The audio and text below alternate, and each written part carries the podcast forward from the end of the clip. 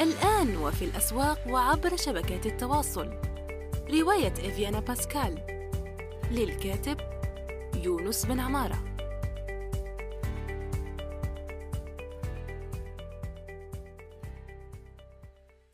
إن خير من استكتبت قلم قوي وفكر رصين.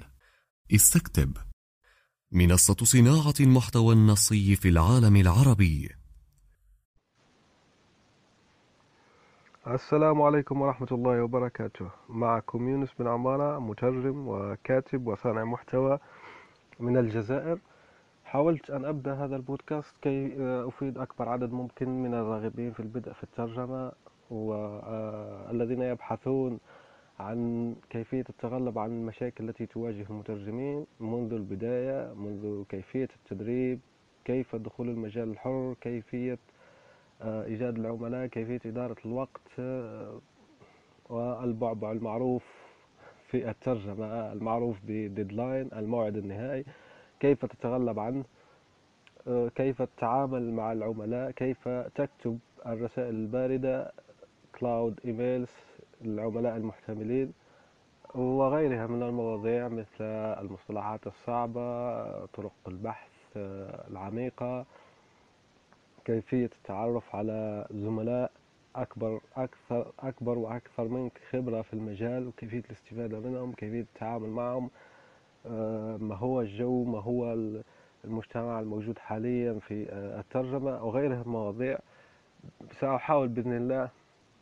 هو الهدف من البودكاست. أول شيء أن أكون عفويا أن أتغلب على أتغلب على الانتقال من التحريري إلى إلى الصوتي. وأحاول أن أقدم لأن لأن كتابة تدوينات صعب نوعا ما مع أني أرغب في النص أكثر من الصوتي لكن هذا التطبيق أقنعني أنكر بالأخص أن كاتب المو... الكتاب جيد كراشينيت نصح به. ولأنه سهل أيضا في عملية التسجيل والحفظ وإضافة الأصوات والتعديل. إذا آسف على هذه المقدمة التي لن تبدو احترافية جدا لكن بإذن الله سأحاول أن أفيدكم في مجال خبرتي الذي ذكرته لكم. شكرا ونلتقي في الحلقة المقبلة إن شاء الله. سلام. إن خير من استكتبت قلم قوي وفكر رصين. استكتب.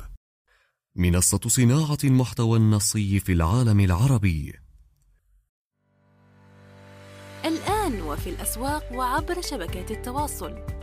رواية إفيانا باسكال. للكاتب يونس بن عمارة.